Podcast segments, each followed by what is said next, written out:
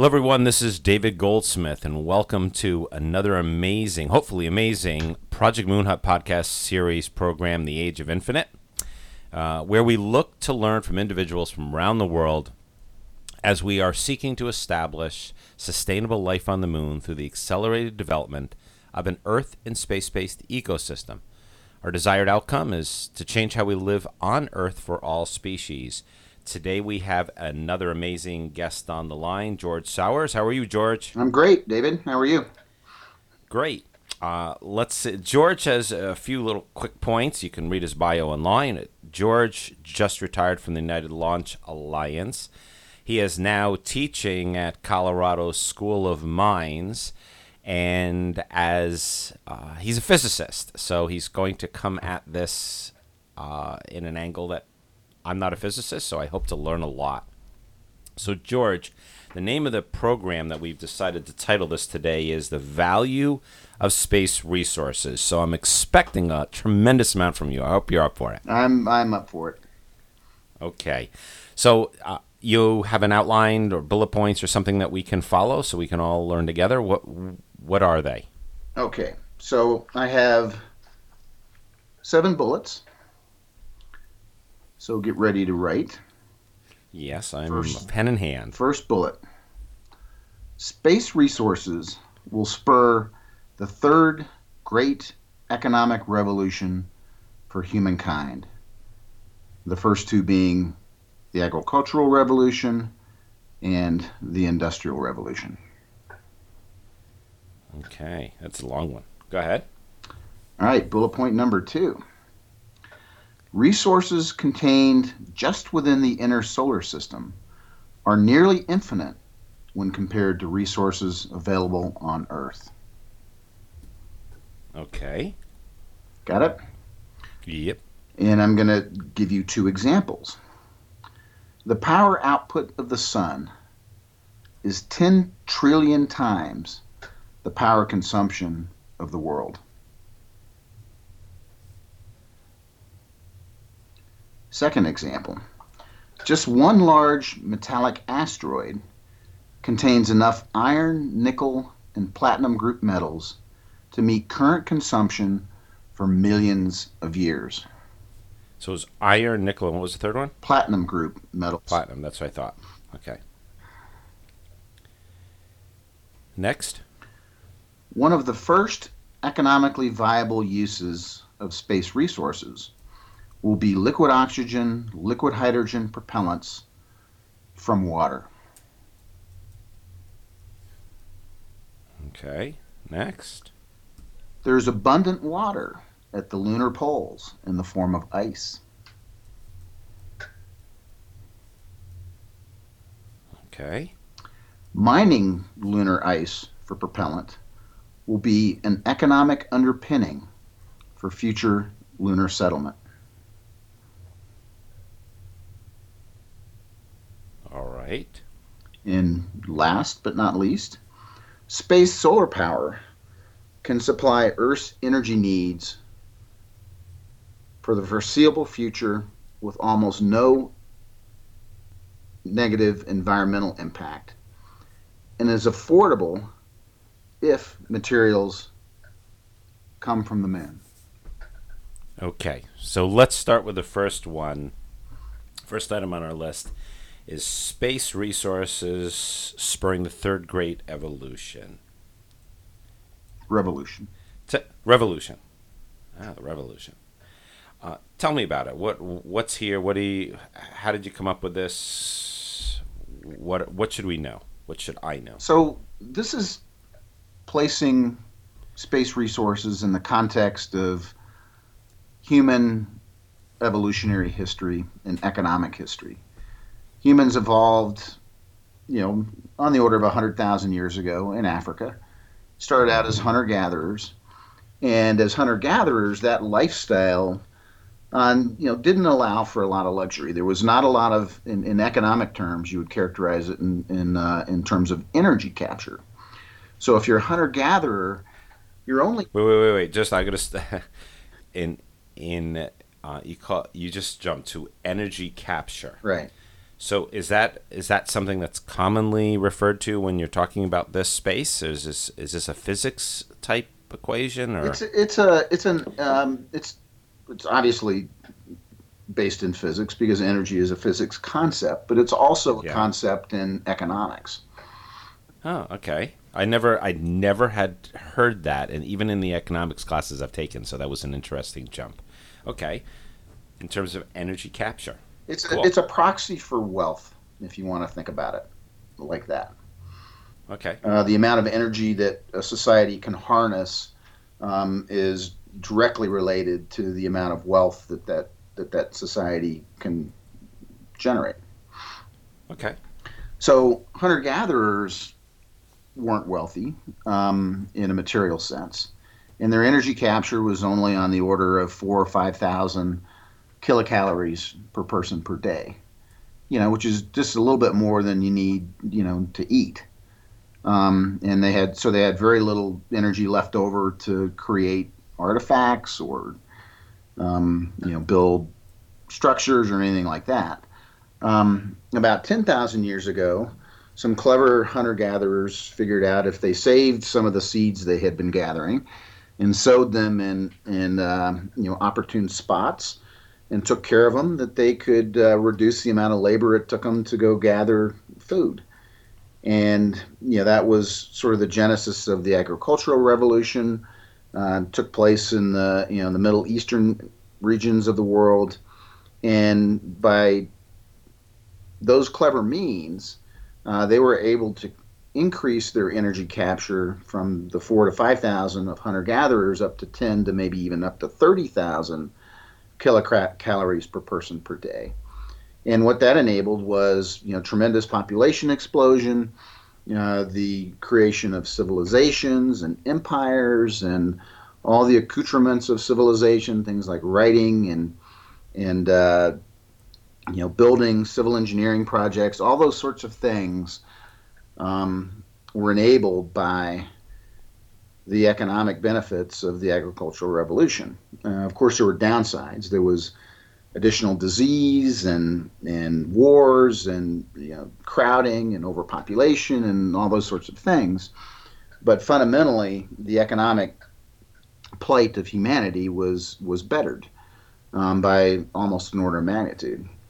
Uh, around three hundred years ago was the second great economic revolution, and that was, was when some clever Englishmen figured out how to harness fossil fuels. This is energy that had been, you know, put away in rocks, you know, for five to six hundred million years in uh, in the form of coal in England at the time, and uh, that enabled another quantum leap in energy capture. Um, up to, say, maybe, you know, in the modern days, up to, say, two hundred fifty thousand uh, calories per person per day in the Western world. And space resources is the next big revolution, which will generate another quantum leap um, through accessing resources that are unlimited with respect to resources available on Earth. Our fossil fuel resources that our modern society is dependent on right now are finite. Uh, they'll run out someday, although, you know, peak oil keeps moving away from us in time. Um, yeah, isn't that amazing? It went from peak, peak oil was supposed to be the past decade within this period of time, and, and shale just completely changed that. Oh, yeah. And, you know, technology, you know, people don't count on technology advancing, and so our ability to, to find more and extract more uh, continues to increase. But nevertheless, it is finite because it's all Earth-based. Yes. And uh, it also has unintended consequences, um, you know, generating things like pollution and, and uh, you know, potentially climate change. So looking ahead to that next that next leap is utilizing the resources of space and bringing those resources within the economic sphere of humankind, and that will be the next great economic revolution. That's where we get mirth. Mirth is uh, is the first step on the road. That's the first step on the road. So we're so across the. Uh, have you ever thought about uh, just thinking about it this moment? Have you ever thought about what would the after space resources? What would be the next one?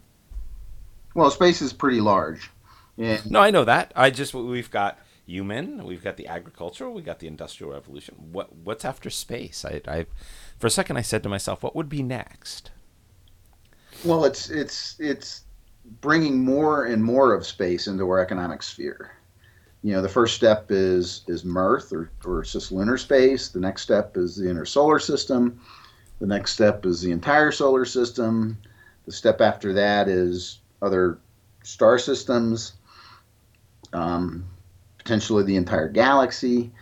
Um, there was a, a Russian astronomer, um, last name was Kardashev, who came up with a numbering scheme. He said, if you know, for for uh, you know, advanced civilizations, and if you're a civilization of category one, um, you control the resources of your entire planet.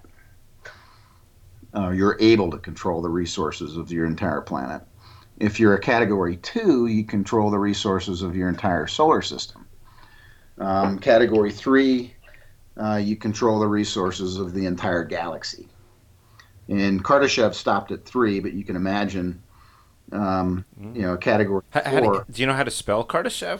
Uh, I'd have to look it up real quick. That's okay. We can. It starts with a K. I'm gonna. Yes, I'm K A R T I S H E V. Kardashev. Kardashev.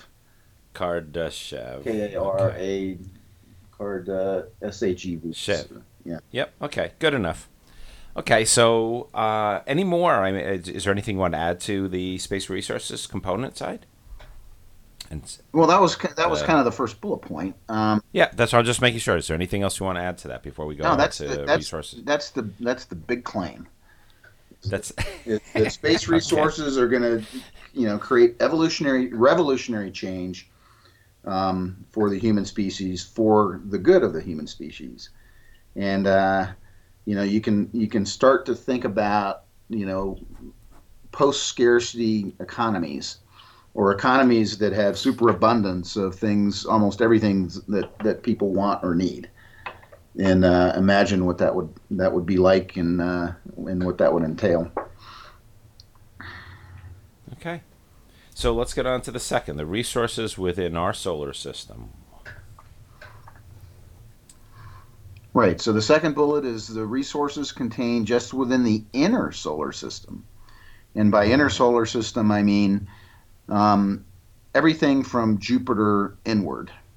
It includes the asteroid belt, um, Mars, Earth, obviously, Venus, Mercury, and, and all of the... Uh, sort of near-Earth objects, uh, which are basically asteroids that have been kicked out of their asteroid belt orbit by the gravi- gravity of Jupiter and swing down in, uh, into the close proximity of Earth. Um, so the resources contained just within that geographic region are nearly infinite compared to the resources available just on Earth. So, so the... The term infinite, when you use that, how does your mind get you? How do you get I, your mind around? It's what a it's is? a it's a single word that you can use to to characterize large magnitude differences, and that's why okay. that's why my third bullet was a couple of examples, um, and uh, you know, one of the, one of the resources in the inner solar system is the energy produced by the sun. And, uh, you know, that's a, you know, that's an energy source that, that, um, you know, powers everything that we do on, on Earth today. Um, because even the fossil fuels that we use five or six hundred million years ago were, you know, ancient plants and trees that absorbed uh, that energy from the sun and converted into hydrocarbons, and then were buried for hundreds of millions of years inside the Earth. So even even our fossil fuels owe their existence to solar energy, um, ultimately. Um, but the solar energy that's incident on Earth right now is a tiny, tiny fraction of what's actually available, of what's actually being put out by the sun, because we can only capture what, you know, the energy from the sun is radiating out in all directions. And we're a tiny little dot in that entire radiation pattern. And so I made the point that uh, one example is that the power output of the sun is ten trillion times the power consumption of Earth right now. That just says there's a lot of energy out there to go capture to enable that future economic growth. So, so within, question going back, why did, why in your thinking is, do you use Jupiter, Mars, Venus, Mercury, and the asteroid belt? What would be the reason for not using the rest of our solar system? It's a, it's it's an accessibility thing. Um, you know, it's kind of like starting with Mirth or cislunar space. You know, it's it's close. Um, you can imagine, accept, you know, accessing that space in the fairly near future, and you can imagine accessing the inner solar system on a, you know, maybe slightly more delayed but similar kind of time frame. You know, the outer solar system is, you know, the, the, the gas giants out there, Saturn, Uranus, Neptune, Pluto. It gets to be tougher and tougher to uh, access resources out there, but that would be the next step after you um, start harnessing the inner solar system. Now, could you to some degree say that within Mirth there is also an infinite number of resources, because we're getting the same sun. The sun doesn't change for us. And we can harness, we can't, we will never be able to harness in as much as possible uh, outside of a certain range for us. So we've got Mirth with the moon and all the resources from all the asteroids that have hit uh, the moon, millions of them, as I've been told, and within that space. So could we say to a large degree that just Mirth itself, and Mirth being defined as moon and Earth, in that in that space of about two hundred seventy, two hundred ninety thousand miles, including our radius around each one of them, wouldn't you say that we could have infinite possibilities just there? Yeah, I wouldn't. Um, infinite possibilities, yes. In, in, infinite, the the infinite, infinite resources, resources for humankind. Resources, not entirely the the uh, the moon as a source of resources um, has. There's, there are a couple of things that are that are uh, I think going to be very economically important for the moon, and I in in one of the subsequent bullets, um, you know, we'll talk about uh, water in the form of ice. Um, the moon is is pretty devoid of uh, of of metals that are readily um, extracted. Um, And the water resources on the moon are probably somewhat limited. We don't really know the extent of it. Um, you know, there's a, a pretty wide range in the estimates of the water available on the moon. Um, it's certainly enough to to really get things jump started. And uh, and then I would include within Mirth, um, I would. Um, some other people may not. Uh, many near-Earth objects, which are just as accessible um, as as the moon is in, in terms of, you know, the ease of transportation.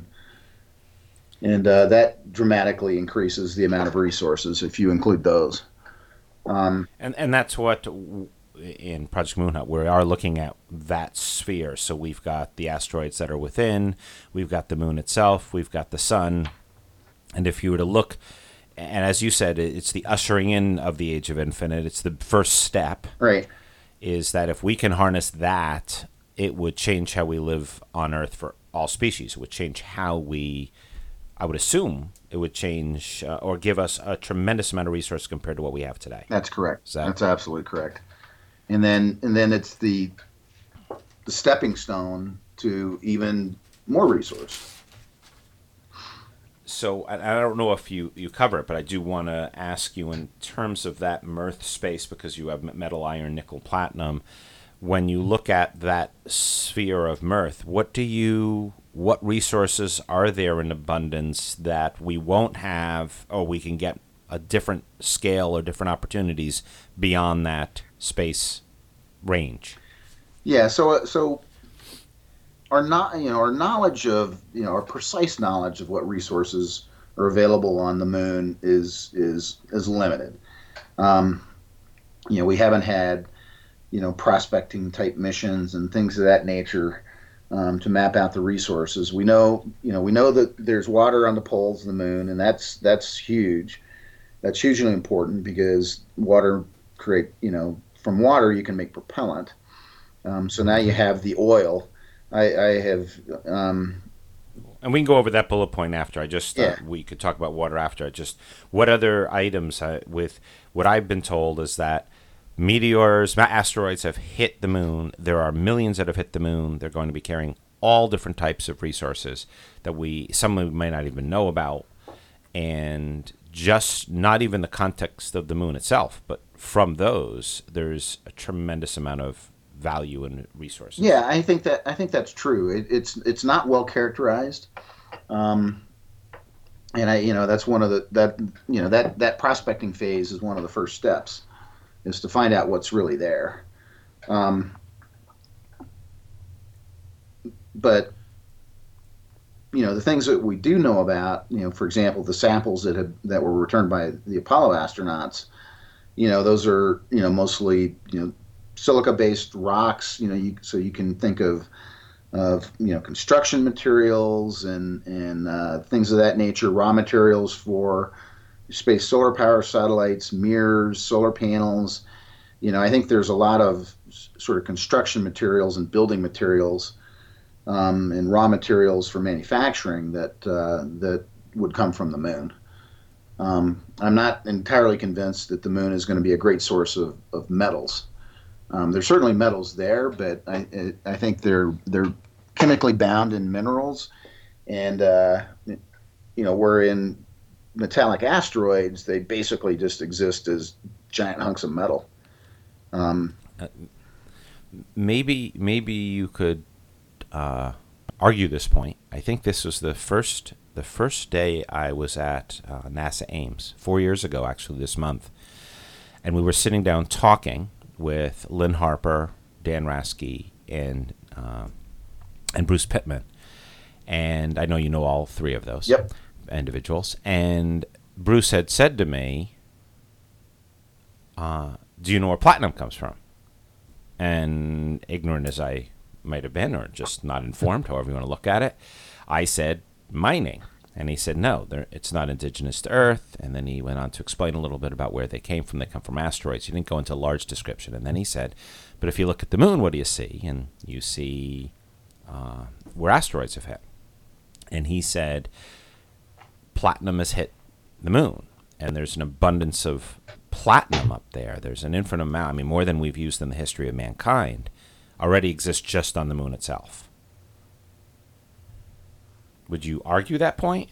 Uh, no, not in, not not entirely. I, I would I would simply say that I don't believe we have enough data to know. I, I think it's it's a logical point, and I think it's it's it's. probably true. Um, I don't know that we have data that would say here's a big platinum deposit on the moon.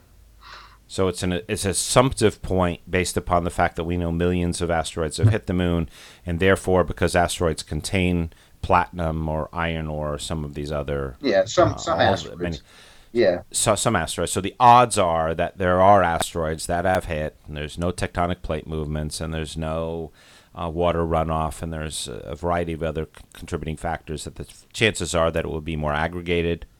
And, it, uh, and, and it if, it, be, if it if it hit, it's still there. If it's hit, it's still there. Yeah. Okay. That's what. Uh, let's get let's go on to your metals, irons, nickels, platinum, then, and, and everything. Or you want to have anything more with the power of the sun and what the possibilities are with that? Yeah, I'll get to that on my last bullet point. But just okay. you know, keep that keep that that number in mind, ten trillion times. Okay. And then the metal, iron, nickel, platinum. Yeah, that was just an example that, you know, the, um, a, a single large metallic asteroid um, would contain enough iron, nickel, platinum group metals uh, to meet human needs for millions of years.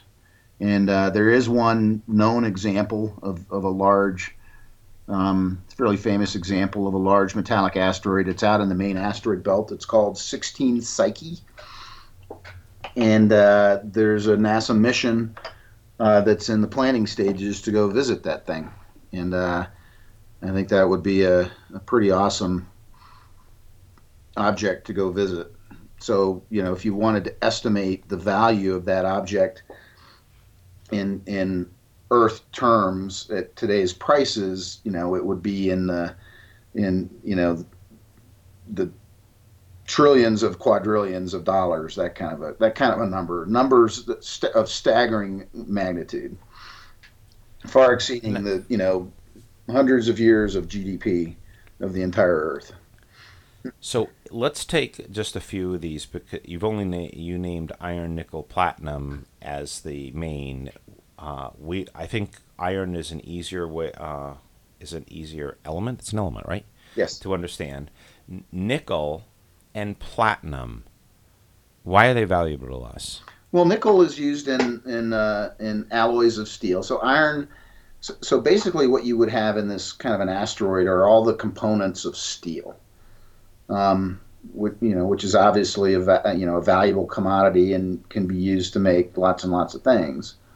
Um, you know, the platinum group metals have have uh, I think specialty uses in manufacturing, and uh, I, I think people talk about them uh, just because platinum is a precious metal, and so you know, conjuring images of platinum in people's minds, um, you know, is a good way to to you know, trigger the, uh, you know, there's gold in them, our hills, kind of a, kind of a, kind of a notion.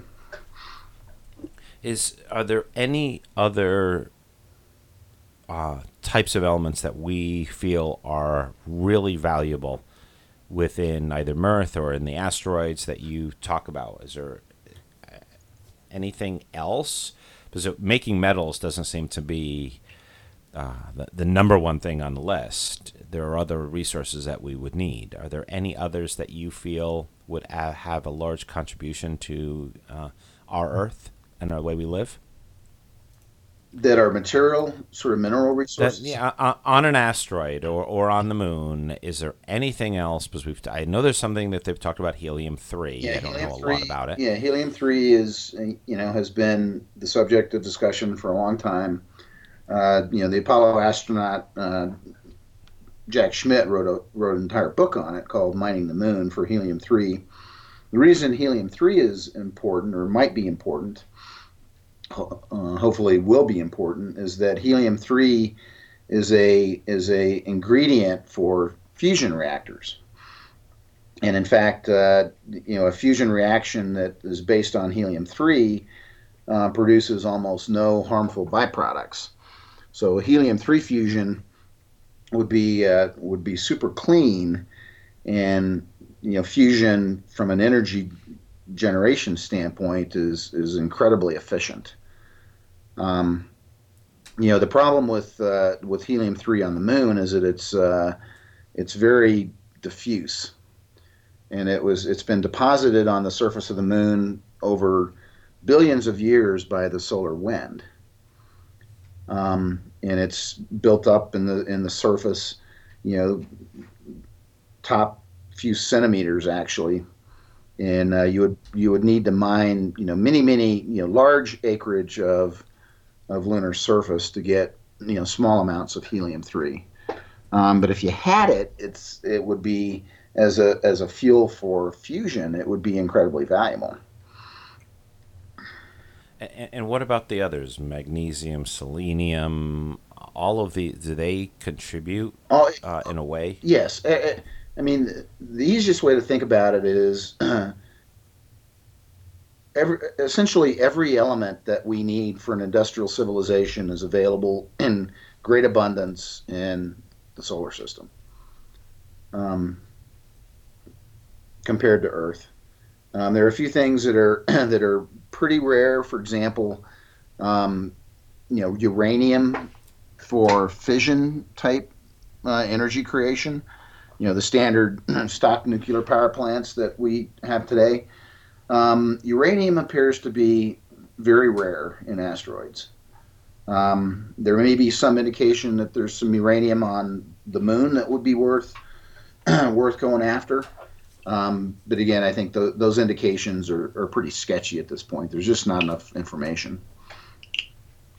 Okay, so so what is the first economic use of the resources? How do you see this playing out? Yeah, so so I think the the, the commodity that that'll be economically viable soonest is harvesting water and then splitting that water into hydrogen and oxygen. Um, liquid oxygen, liquid hydrogen happen to be the most efficient chemical propellants known.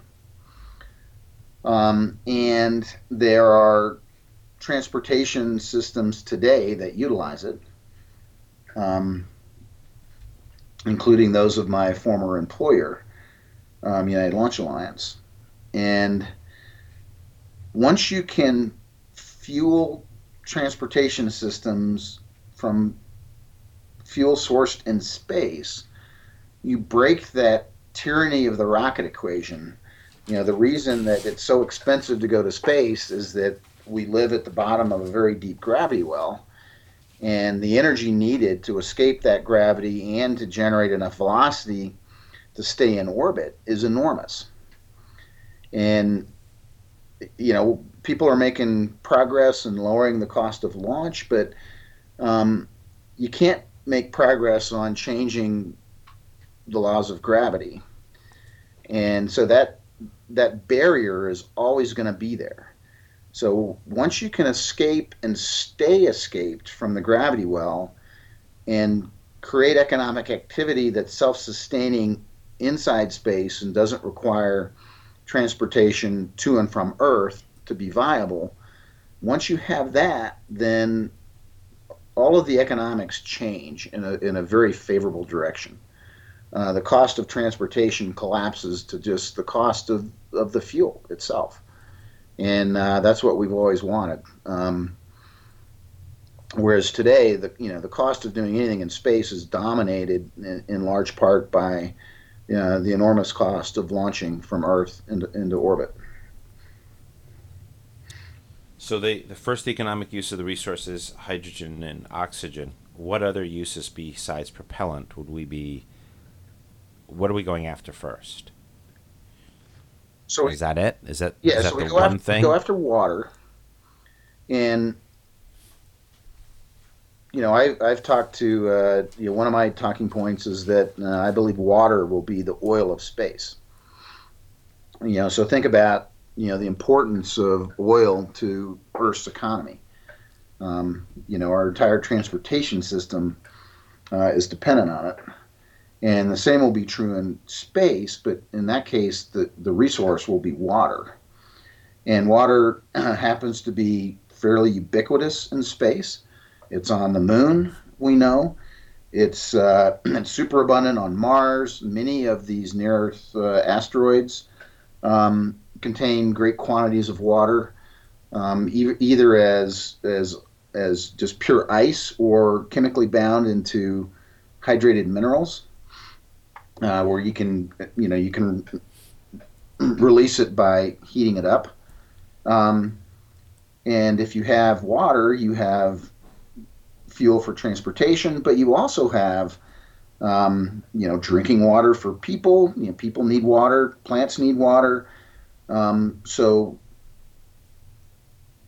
the economy, you know, the economy in space, and Earth in particular, is going to be built on a foundation of water. And uh, we even have started to talk about, you know, the water economy in space um, because it has so many uses. And, you know, a third use I'll, I'll, I'll mention is when you have water, you have hydrogen and oxygen, the constituents of water. When you break it into propellants, uh, you a- actually end up creating a whole bunch of excess oxygen, which is something that humans obviously need uh, to live. So water, you know, water does all kinds of things for us. It also happens to be one of the most um, efficient pound-for-pound uh, radiation shielding materials uh, that that we know of. So you can do all kinds of things with water in space.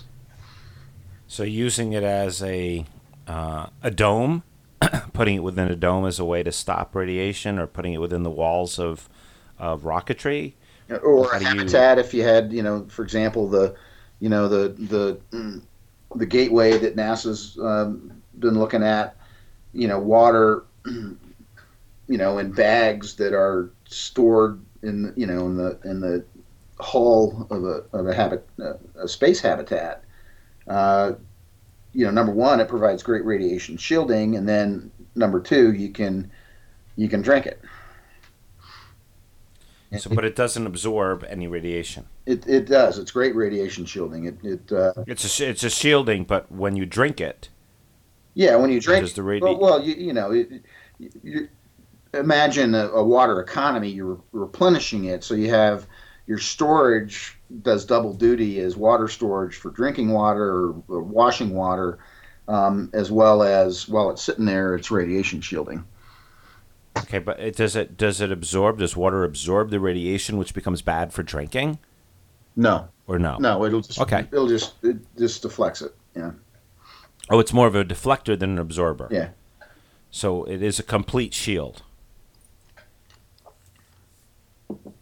Okay, so uh, the the next point was abundant water fr- uh, from ice. In terms of, I mean, the Earth. I th- I saw a graphic recently. It was the Earth, and they if they took all the Earth and made it the water and made it into a ball, it's actually quite small, because it's sitting on the surface of this massive rock. Yep. When we think about, um, let's say the the Mirth uh, environment, and then we go further out, how much water are we talking about? Oh, if you yeah, if you go if you go way out, it's you know there, there's enormous quantities of water.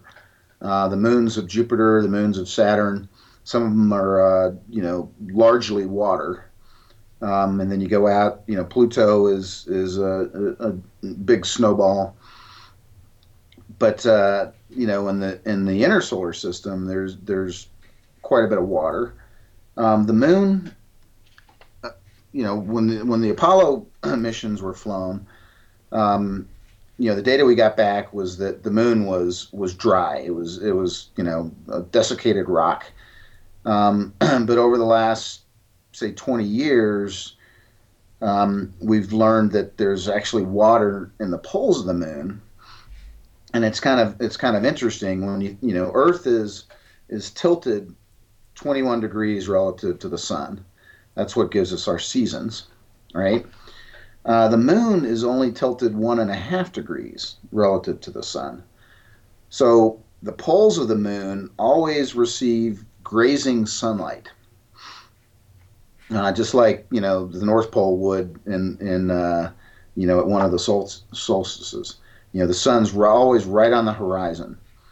And if you have a crater or any kind of depression near the lunar poles, those are what are called permanently shadowed regions. Uh, they never see sun. And because of that, and that, you know, they never see sun and they, they are also looking to deep space, those regions are super cold. You know, hundreds of degrees, you know, below zero Celsius. Or, or say forty Kelvin, um, and the theory is is that over over the millenn- you know over the over hundreds of millions and billions of years, occasionally a water-rich comet has struck the moon, and if the water was in the equatorial regions, it gets heated up and cooled down. And when it gets heated up, it sublimates into vapor, and it kind of wanders, you know, does sort of a random walk around the surface of the moon. Um, if any of those water molecules make them make their way into those permanently shadowed regions, they freeze and they get stuck. Uh, it's called a cold trap.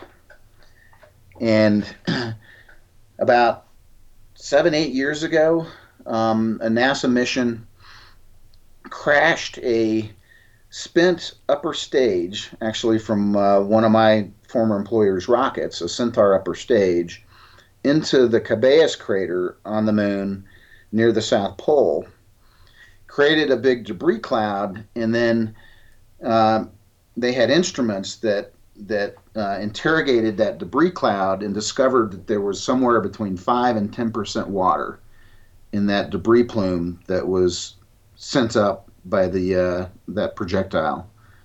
And so we have a one very firm data point that says there's water at the poles of the moon in some fairly significant abundance. So the the uh, the name again that was thrown at the was uh, sent hit, hit the moon was called a. It was a, was a spent upper stage of an Atlas rocket called Centaur. Okay. The the you know the Greek.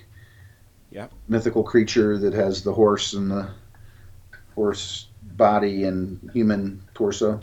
So they just directed it towards the moon, it hit, and they were using spectroscopy or all sorts of devices to be able to... It, yeah, it was primarily spectroscopy um, to interrogate the uh, debris plume that came up. And, uh, and you know, they found a fair amount of stuff. Um, you know, there was...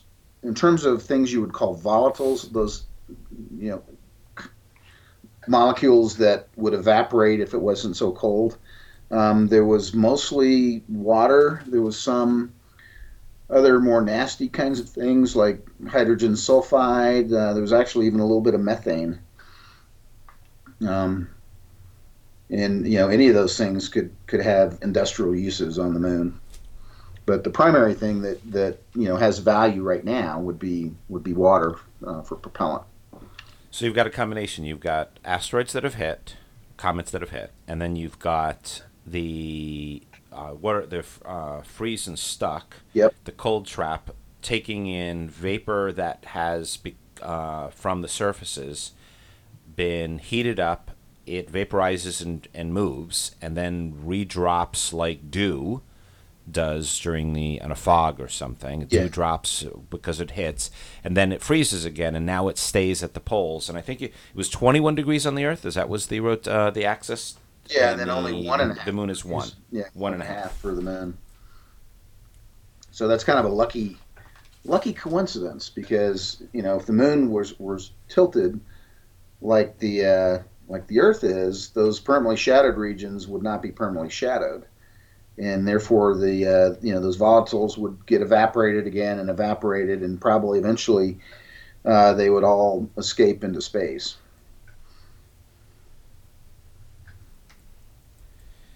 So, in terms of you have the we just talked about the abundance of water. Do uh, actually, I'd like to ask: do we know how much water? So, we only have one hard data point. There have been other kinds of measurements that have been taken. You know, there's there's uh, currently a, a several orbiters. You know, the U S has had one. The United States has had one called uh, the Lunar Reconnaissance Orbiter that's been up there for six or seven years, um, doing detailed mapping. Uh, there's been other other countries, India. Uh, Japan have had uh, satellites that have gone to the moon and, and gathered data, the Chinese. And so they're starting to become, you know, a, a, a wealth of evidence that there's water down there. Um, some estimates put it as high as ten billion tons per pole, uh, which is a, quite a nice resource and would, you know, be a source of propellant for, for, uh, for the Earth economy for, you know, generations. Do you, what does the Earth have in terms of water? Do you know that you have ten billion tons? Oh, I, I, I don't know. Way, way, way more than that.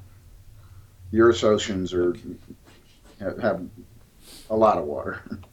Yeah, okay. So uh, the next, uh, mining lunar ice, how do you see this happening? This is the next bullet point. Yeah, so I so like I said, you know, the, the the ice will be a source of propellant, which would be a great export from the moon. Um, and uh, my former employer, it was actually me. I I um, publicly set a price that that uh, would be viable for for U L A to pay for water or propellant in the cislunar in the Mirth space. Uh, five hundred, you know, just just for grins, the number on the surface of the moon was five hundred dollars a kilogram, and then um, up at say uh, Lagrange point, you know, the say the Earth Moon Lagrange point number one, the point that's balanced between the Earth and the Moon, uh, the price would be a bit higher, around one thousand dollars a kilogram. Um, so the the prices already exist. They're commercial customers like U L A. Um, I think NASA would be a would be a willing customer if the if the uh, supply existed. Um, and uh, so the basic idea is you got to figure out how to extract that ice from within those permanently shadowed regions. And and uh, Colorado Colorado School of Mines, we did a a study last fall that showed that we could build a mining operation and meet the price point uh, that U L A had set, the five hundred dollars a kilogram. Um, and so, you know, that was a, a high-level architecture study. You know, so there are a lot of details yet to be worked out. But um, first blush is there is an economic, there's a business case today um, for establishing mining infrastructure on the surface of the moon. So five hundred dollars for a kilogram, mm-hmm. sounds like a lot. What does that give us at that price? It enables the, the business case that uh, that U L A was using was lowering the cost to move satellites from low Earth orbit to geosynchronous orbit. And uh, the basic idea is that you launch a satellite into low Earth orbit, uh, refuel the upper stage, and then move with propellant from the moon, and then move that satellite from low Earth orbit to geosynchronous orbit. And so what we were doing was comparing the cost uh, to do that mission um, using propellant from Earth to the cost as if you had propellant uh, from the moon. And that's what set the five hundred dollars a kilogram price. So it's it's basically just an economic number that we're saying is you're going to, if we can get it there and we can set up a facility and we can mine it and use it in this context, it's enough to make it viable. Correct. At five hundred. Correct. How do we mine it? So how do we mine water? So, we, on the moon? So our study looked at three different methods. Um, you know, the... The first one was was the classical, you know, put a backhoe out there, you dig you dig up the regolith, um, which is a you know it's a mixture of you know think of it as as either um, ice cementing rocks together or um, dirty snow. It's somewhere in that somewhere in that range, and we really don't know. But you're scooping up that material, which is we call it icy regolith. It's a mixture of dirt and rocks and ice. Uh, you put it in a in a oven, heat it up. You don't have to heat it very far. You're not melting the water. You're sublimating it. So you're going directly from ice to vapor. And then you capture the vapor and refreeze the vapor. And now you have relatively pure ice that you can take over to a processing facility where you split it in, you know, using electrolysis, um, like you may have done in a high school chemistry class. Uh, you split it into hydrogen and oxygen. Okay. And then those are liquefied. One of the one of the benefits of being in these really cold regions is that liquefying the propellant, which is normally a very expensive operation, uh, ends up being very easy because it's put cold. It outside. It's cold. Yeah. Okay. Uh, you don't need a refrigerator. Don't need a refrigerator. You got a natural refrigerator. Okay. So you got the you got the backhoe for time. Let's get the other two. What are the other two approaches that we could use? So the so the, the second one is is a little more clever. So the idea here is that you don't dig up the regolith because that that's energy you know intensive. You drill holes, and you place heaters in the holes, and so you're heating the regolith in place from within, and you're vaporizing the ice, and the ice escapes up and out, and you have like a dome-shaped tent that would collect, that captures that vapor and then passages to cold, other cold traps uh, on the side where it refreezes. And so, the, you know, this one involves a lot fewer moving parts. And then the third method is redirecting sunlight with solar concentrators into the into the apex of a dome, and then just directly heating the surface um, and vaporizing the ice, heating from top down, and again vaporizing the ice and capturing it within a tent-like dome. Cool. And so that one actually, if it works, uh, would be the cheapest of all because it has almost no moving parts. Entire and, you, and yeah, and, you, and you're just using the sun as a as a ref, you're reflecting the sun. Yes. So yeah, it's like using a magnifying glass to start a fire. Yep. Okay. So then, uh, last one, space solar power. What what did you want to give us about the space solar power? We talked to the ten to the trillion uh, power output. Yeah. So what about space solar power? Yeah. So. So to, to to really make the, the space economy take off, um, at least initially, the space economy has to deliver value to people on Earth. Um, you know, that's where the consumers are, the people that, you know, in a free market, consumers drive the economy. And so you need to be able to figure out ways to, to deliver value. Um, you couple that with the idea that, you know, energy... The energy economy on Earth right now is a is a seven to ten billion dollar marketplace, and so there's a lot of capital capability in that in that energy marketplace. Um, and you couple that with the with the the notion that fossil fuels are finite and that they have you know their political consequences uh, to to utilizing fossil fuels these days. And um, tapping into uh, solar power from space um, fixes a number of the problems that, that terrestrial-based solar power has. Um, you know, number one, in space, there's no night. There's no weather. There are no seasons. Um, and so the direct incidence of solar energy and say a geosynchronous orbit is four or five times greater than it is on the surface of the Earth. Um, so you have that efficiency gain. And then you beam the, the energy down to Earth in diffuse microwaves.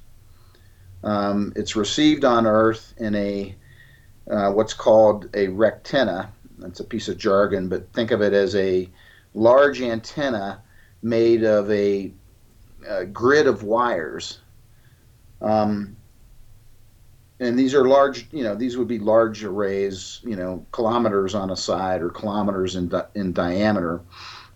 But the beauty of it is, is, is it's they would be an open array of wires, so you could put them. You know, mount them on poles. You know, ten feet high and grow corn underneath it, or or you know, it it, it doesn't. Unlike terrestrial solar, where you have these you know sheet-like solar panels that you can't really do anything with the land other than have a solar power farm, um, with these rectennas, you can you know the land can have other uses as well.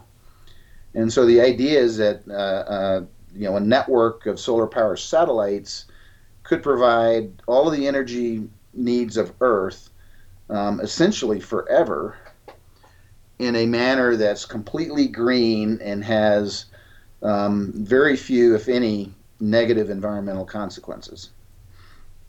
So just to jump for one second, again, time-wise, I want to not too long on the uh, diffuse microwaves. What what does that mean? So the, the same kind of waves that, that you have in a microwave oven. Um, so they're you know it's electromagnetic radiation or, or waves like light, but you know, longer wavelength than light, shorter wavelength than radio waves, um, and you know. Not, so uh, my, you put your hand in a micro. You put your hand in a microwave. That's not a good thing. Yeah. So that those uh, are concentrated microwaves. You, these would be diffuse microwaves and not harmful. Okay.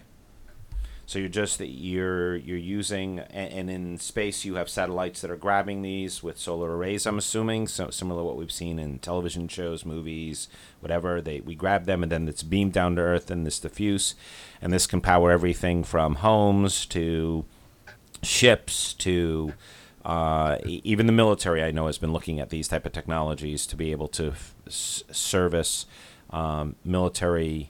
men within the field so that they don't have to transport fuel. Correct. Correct. So so so the the negative on space solar power is that these satellites are enormous objects. They're, you know, kilometers on a side. Um, to have any sort of appreciable, you know, power output. And launching them from Earth has has always been unaffordable.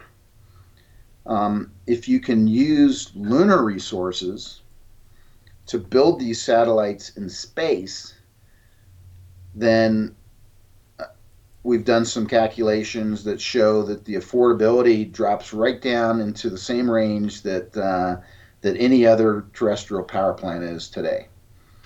And so here's an example of how space resources, and in particular lunar resources, uh, could enable, you know, a, a, a true energy revolution Um, for Earth,